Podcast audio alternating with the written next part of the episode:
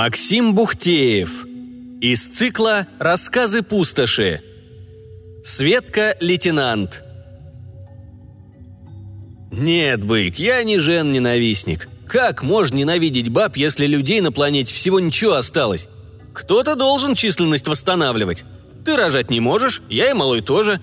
Ха-ха. Нет, оставь все эти шуточки про секс в казарме при себе. Видишь, наш новичок покраснел уже. Я это, как его? О, вспомнил. Етеросексуал. Я даже был женат, как ты знаешь. Просто я считаю, что есть места и ситуации, где бабам не место. Да знаю я, что иная тетка любого мужика за пояс заткнет. Не в этом дело. И про матриархат у диких в пустоши я тоже знаю. Но как бы тебе объяснить? Давай на конкретном примере. Вот была у меня одна история. Ты, малой, знаешь Свет Хугаеву? Капитан из третьего батальона. Да, она сейчас внутренними отрядами гражданской обороны командует. Но так было не всегда. Да уж, бой, баб, что и говорить. Ты ее в качалке видел? Мать моя женщина, сколько ж она желез тягает! Мне было плохо лишь от одного вида этой груды металла. Причем, что интересно, сама-то она стройная. Если увидеть ее в обычной жизни, ни почем не догадаешься. В общем, это было еще до моей службы в штурмовиках. Внешнего периметра и самой гражданской обороны тогда еще не было, а цитадель охраняли отряды ополченцев. Я был там сержантом, а командовал нами как раз лейтенант Хугаева. Иногда мы ее за глаза называли «Светк-лейтенант», но это только тайком и между собой. А авторитет у нее был «Будь здоров!» Никакого понебратства. Это уж потом появились специальные отряды, но тогда нас часто привлекали и к вылазкам, и к зачисткам. Да вообще мы были в каждой бочке затычка. Ну а кто еще? Союзники из пустоши. Обычно из всех отрядов формировали одну ударную группу под какую-то конкретную задачу. В основном туда шли добровольцы. Я был молодой и глупый. Мне было скучно, и я почти каждый раз вызывался – и почти каждый раз командовала этой группой Хугаева. Да я ж говорю, лютая баба. Она всегда лезла в самое пекло. В любом замесе только впереди. У нее три или четыре ранения было, по-моему. Но, справедливости ради, командир она тоже неплохой. Чутье у Свет на неприятности есть особое. Такого у мужиков нет. Она дважды нас от засад спасала. Выводила из-под выбросов иммиграции. Не раз мы с ней Орду останавливали. Ну да, малой, и красивая. Не как на старинных гламурных фотках, конечно, но и без скидки на любителя. Странно, да? Ха-ха. Но факт. Внешние качества, фигура, там все при ней. Многие по ней сохли, но она ничего такого не позволял себе. Кто-то даже пытался слух про нее распускать, что она лесбиянка. Да только в раке это. Вся ее личная жизнь – это ее служба. Вы сейчас можете мне возразить, мол, как так? Ты ж против баб в пустоши. А тут прям Хугаев рекламируешь. Ну так, мужики, жизнь она такая, с одной стороны одно, а с другой... Я тогда тоже любил с ней в пустошь выходить. Но в команде стали появляться и другие женщины. Особенно были рады этому молодые пацаны. Как павлины перья свои перед девками распустили.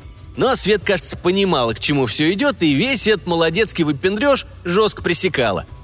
Потому что то один на рожон попрет, чтобы покрасоваться, то другой начинает козлить и ревновать.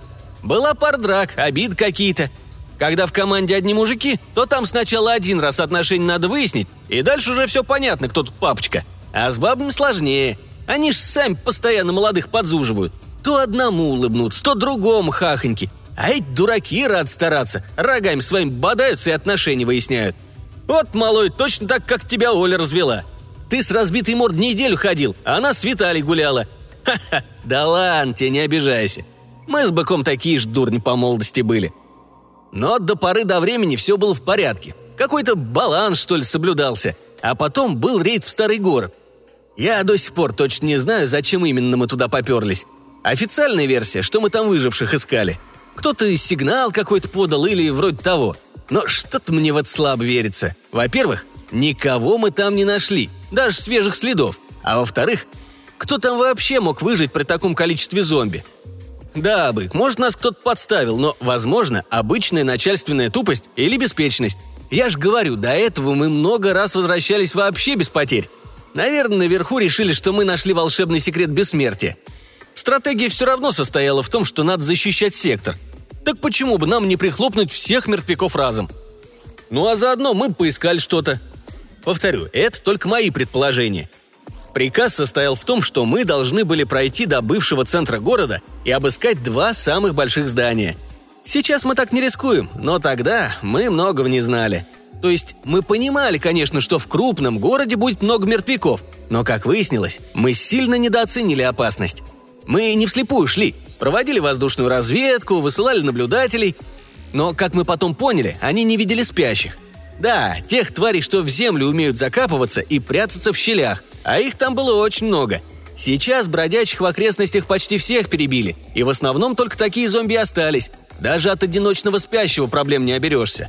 Вот недавно два техника так погибли. Причем, что обидно, даже не за периметром. Полезли в старый зачищенный склад, а там каким-то образом зомби заныкался. То ли его не нашли сразу, то ли он потом как-то тихо пробрался и спрятался. Нет, Бык, не скажи, шатуны, как по мне, это совсем другое, как по виду, так по поведению. А самое главное, что их локальные зоны порождают. Они редко от них далеко уходят, а потому с ними проще. Обнаружил биом, считай, нашел гнездо. Вот сам посуди. Ты давно встречал настоящую орду, которая свободно бы болталась по пустоши? Вот то-то же. А мы, считай, тогда сами с дур залезли в ее центр. Как обычно бывает, сначала все шло хорошо. Даже отлично. Мы подготовились что надо. Шесть бронированных бортов без всяких проблем дошли до цели. Тогда еще таких мощных машин, как «Буран» у нас не было, но и те старые зомбакам были не по зубам. Трупаки сталь грызть не умеют, а потому вроде бояться нам было нечего. Да это зря. Страх – полезное чувство для выживания. Просто смелые его не показывают окружающим и умеют контролировать. Если страха нет, то что-то идет не так. Либо существо больное, как мышь с токсоплазмой, которая сама на кошку бросается, либо существо что-то не знает. А вот это был как раз наш случай. В общем, отстреливаем мы одиночных тварей и прибываем на площадь перед мэрией. А там какой-то бардак был. Старые баррикады, пробка из машин, палатки с вагончиками. Похоже, что во время инцидента там размещался какой-то пункт эвакуации или типа того. Некоторое время выжившие держали там оборону, но это явно происходило больше года назад. Когда мы прибыли, то, как я и говорил, никого из живых не застали. Даже старых трупов было мало. Суть по всему, люди куда-то отступили. Но это и логично. В конце концов, наш цитадель тоже так сформировалась. Из выживших, которые пришли из других мест. Я вот, например, сбежал из Восточного. Ну ладно, это не важно. Суть в том, что вплотную подъехать к зданиям было нельзя, поэтому, чтобы их осмотреть, нам надо было выйти из машин. Первое и второе отделение пошли в здание, а третье осталось охранять вход из сами машины. Еще одна сложность была в том, что второе здание, которое нам надо было осмотреть, примыкало к первому, но с улицы к нему было не подойти из-за баррикад. То есть мы сначала проходили через мэрию, а уж потом попадали в деловой центр. А наши машины все это время оставались на площади перед мэрией, и вы, наверное, уже догадались, что произошло дальше. Ага, в полном соответствии с законом подлости. Как только мы забрались в деловой центр, тут все и началось. Судя по всему, когда мы ехали через город, мы будили спящих и тащили их за собой в центр. И вот теперь они нас догнали. Сначала под раздачу попали те, кто был на площади. Их атаковали внезапно и сразу большой толпой. Сработал, мать его, эффект неожиданности. По большей части бойцы успели забраться в броневики, но некоторым все же не повезло. Трое погибли на месте, а пятеро получили ранения, причем двое словили укусы. Также мы потеряли одну машину, экипаж которой не успел вовремя закрыть люки. Суть по всему, твари забрались внутрь. Там началась какая-то суета, и взорвались гранаты. От такого взрыва проснулась половина города. Поняв, что происходит, мы тут же повернули назад, но Орда была уже в мэрии. Может, они из подвала вылезли или с фланга обошли через боковой вход, но нам отрезали путь. Сверху из окна это выглядело, как будто мы оказались посреди бушующего океана. У нас в казарме картина висела с маяком в шторм. Видели ее? Вот один в один ситуация. По уставу мы должны были пробиваться к машинам. В принципе, мы могли бы пройти в здание мэрии, не впервой. Гранат с газом в коридор, потом короткими перебежками вперед. Надо только внимательно следить за флангами – но это не проблема, у нас с собой даже огнемет был. Мы бы шаг за шагом до входа дошли без проблем. Но дальше надо было еще выйти на открытую местность. Это было возможно, если броневики прикроют нас огнем. Иначе сквозь Орду не пройти даже с помощью Т-газа. Но у первого отделения экипажей броневиков были свои проблемы. Мы не стали лезть в пекло, пока не поймем, что к чему. Лейтенант приказала скрытно отступить в бизнес-центр.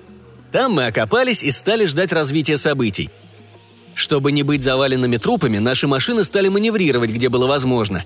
Им стало чуть полегче, но вечно так продолжаться не могло. Рано или поздно кто-нибудь из них застрял бы, а боеприпасы имеют свойство заканчиваться. Уйти в глухую позиционную оборону тоже не вариант. У них на борту были раненые. Если укушенных не стабилизировать в течение пары часов, то им гарантирована крышка. А стабилизировать можно только на базе. Да, раненого можно в искусственную кому ввести. Даже я сам так делал пару раз. Был у меня случай. Пацану в грудь из РПГ попали, а граната не взорвалась и внутри тела застряла. Все в смятку. Но ничего, усыпили его и упаковали в мешок. Потом рюкзаками обложили для безопасности. Так он трупом двое суток у нас валялся на полу в машине, пока мы в цитадель не вернулись. И ничего, там снаряд вынули и собрали ребра по частям. Теперь он интендант какой-то. Видел его недавно. Он стал толстый и лысый, а так ничего, ковыляет бодро. Но такой фокус можно провернуть только при обычных ранениях. При заражении серьезное оборудование нужно. Я слышал, что однажды так весь полевой госпиталь погиб.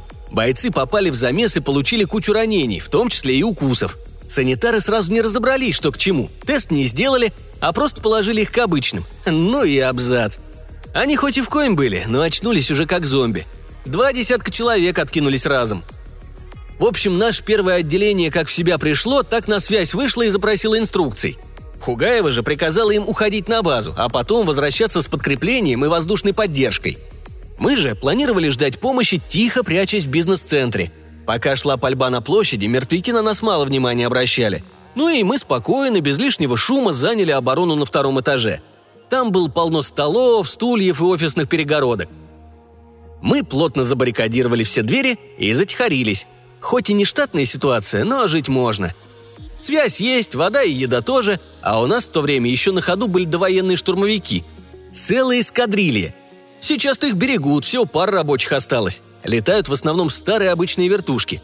Ты, малой, видел, как работает импульсная пушка штурмовика? О, это просто песня. Нам надо было продержаться всего пару часов, и нас бы вытащили вообще без проблем. Так что я считаю, что наш командир все правильно тогда сделала. Я бы так же поступил. Народ в основном гибнет, когда лезет на рожон и паникует. А если грамотно занять глухую оборону, то ничего те зомби не сделают. Так-то мертвяки сами по себе не особо опасны. Даже тогда, когда у нас еще не было этих черных костюмов. Если в толпу не забираться, то отбиться легко. Это не нынешние шатуны или охотники. Но, как вы понимаете, если все пошло через одно место, то проблем будут сыпаться одна за другой – как только мы попали под раздачу в старом городе, наш производственный сектор был атакован кочевниками. Я не верю в совпадение. Даже если предположить, что кочевники узнали о наших проблемах, вряд ли они сумели бы так быстро подготовить нападение. Как по мне, это факт, что вся наша операция с самого начала была засадой. Некоторые говорят, мол, наше начальство нас же подставило и продало кочевникам. Я так не думаю, но теоретически все может быть. Наших тогда здорово потрепали и много чего ценного пропало. В итоге мы в здании сидели трое суток, пока наши разбирались с кочевниками. Да, звено штурмовиков ударило по площади, но это без толку. Мертвяки хоть тупые, но под огонь без нужды не лезут, прячутся в зданиях.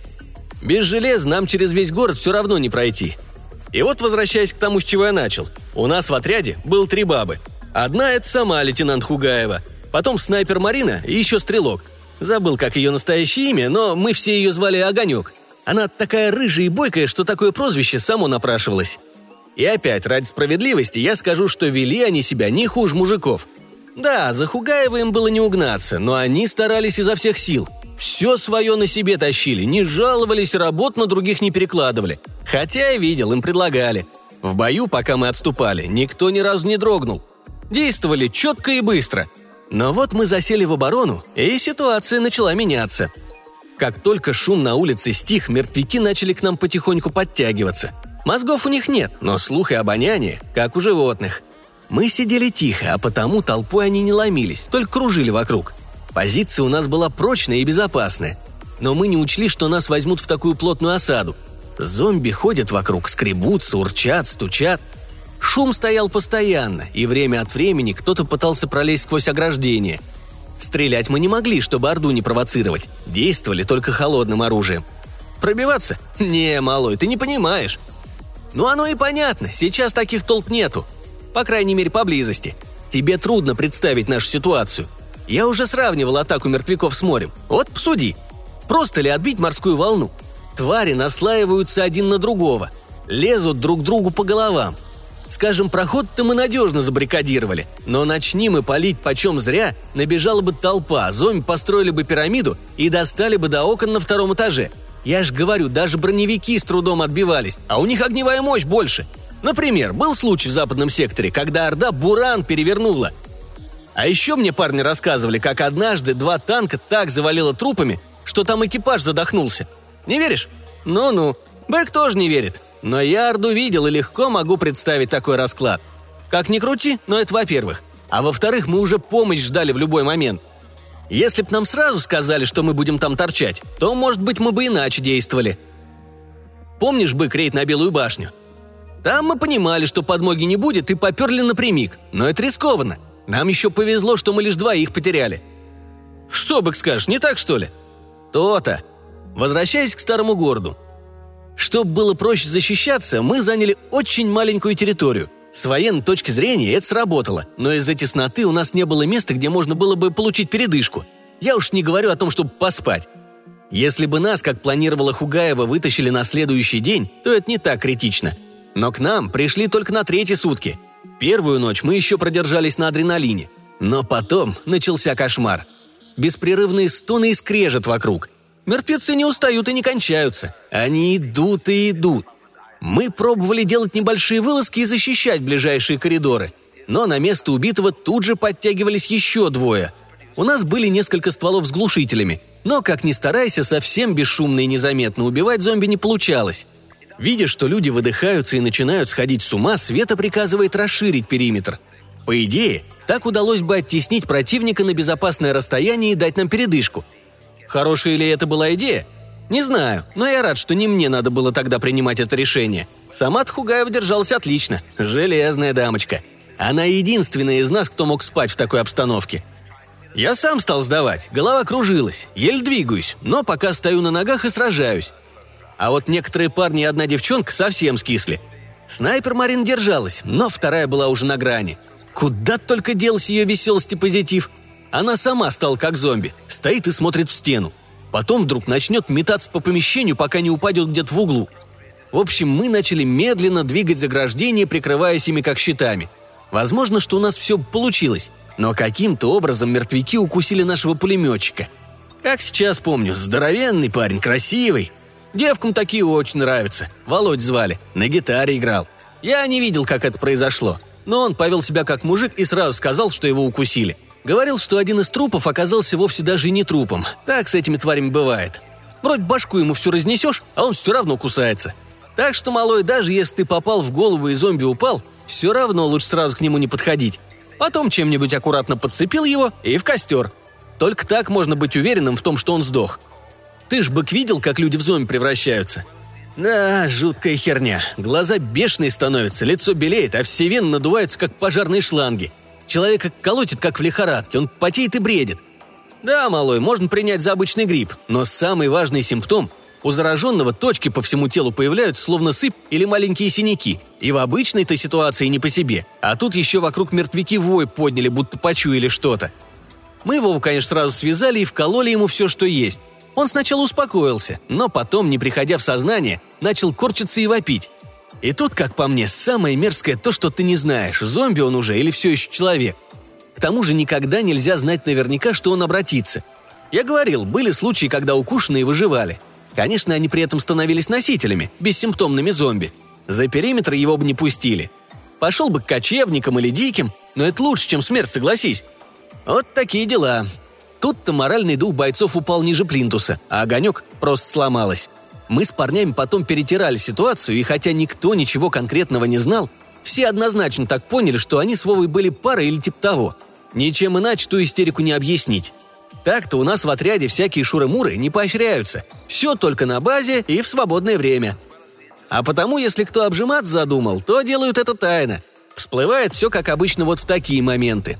Для любого командира хуже нет ситуации, когда в критический момент отряд начинает обсуждать планы и приказы – Положение у нас и так накалено до предела. От недосыпа и стресса все еле ходят и почти ничего не соображают. А тут огонек требует идти на прорыв и запрашивать срочную эвакуацию. Дескать, у нас раненый, да и мы сами все скоро тут умрем. Я-то умом понимаю, что Свет все верно делает. Попытайся мы, например, выйти на крышу, чтобы вертушку встретить. Наверняка весь отряд по дороге полег бы. При этом еще непонятно, можно ли наверху точку эвакуации организовать. Но также я понимаю, почему часть народа начинает бунт. Сидеть и ничего не делать просто невыносимо. Очень уж похоже на пытку. Скандал разгорается, и крики привлекают новых мертвяков. Дальше все развивалось стремительно. Я даже толком не успел разглядеть, лишь краем глаз заметил, что Света стремительно метнулась к Володе.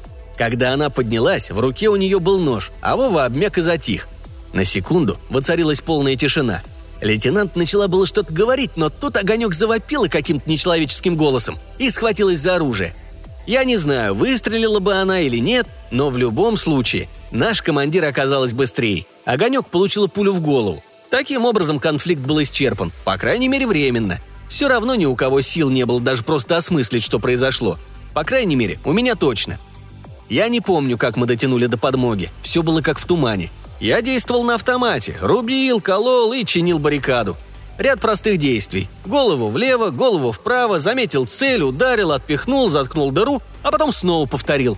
Кажется, я даже пару раз терял сознание от усталости и напряжения. Очухивался у стены, потом опять шел к заграждениям. Я даже особо не отфиксировал, когда прилетели штурмовики. Они выжгли все улицы вокруг в радиусе квартала. Потом инженерные машины расчистили площадь, и колонна подошла вплотную к зданию. Так нас и вытащили. Что было дальше? Странно, но по факту ничего. Мы между собой ничего не обсуждали, а само дело замяли. Понимаешь, по сути, Светка все правильно сделала. Все это знали, и мы, и начальство. Да, что-то там в верхах обсуждали, были какие-то заседания, писались какие-то рапорты и отчеты, но не было ни трибунала, ни даже простого собрания. Нам ничего не объявляли, а мы не спрашивали. Такое впечатление, что все постарались об этом забыть. Однако, как-то так само собой получилось, что постепенно в ударной группы баб брать перестали. Максимум небольшие, полностью женские группы, типа снайперской пары или разведки. Ну, есть еще несколько пилотов, но остальные – только внутренние патрули и охрана периметра – что я сам думаю? Да я как бы уже вначале все сказал. А, насчет Светки-то. Я не могу ее осуждать. Она как командир все верно делала. Будь на ее месте мужик, все было бы точно так же. Скажем, мне тоже как-то пришлось добить укушенного. А в другой раз мы двоих просто бросили. Ужасно так говорить, но это факт. Хочешь сам выжить, надо действовать жестко. Иначе пустошь сожрет тебя с потрохами. Так что какое ж тут осуждение, но все же есть какой-то нюанс – я даже описать его толком не могу, но все нутро говорит мне, что он есть. Вот ты сволочь, бык! Ты же обещал не болтать. Всю историю испортил. А это, между прочим, была часть курса молодого бойца. Порушил, черт усатый, мне всю педагогику. Малой, не слушай его. То, что я был на Светке женат, к делу не относится. Это было очень давно. Мы с ней разбежались еще до рейда в старый город. И вообще, я говорил про всех баб, а не конкретно про Светку. Что, по сути, меняют наши личные отношения?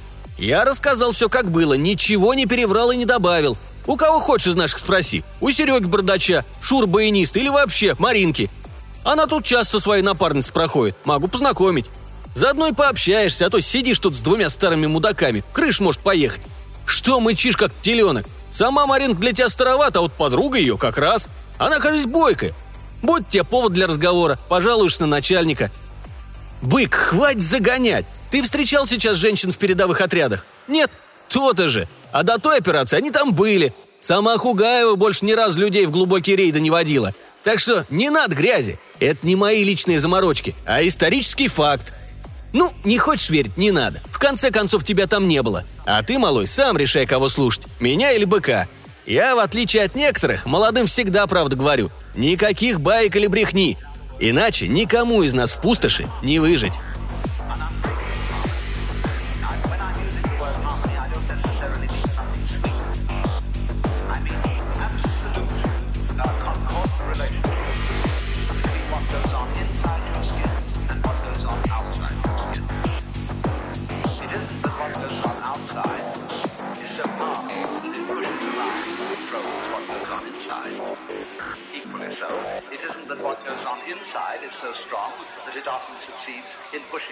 What goes on outside. It is very simple that the two uh, processes, the two behaviors are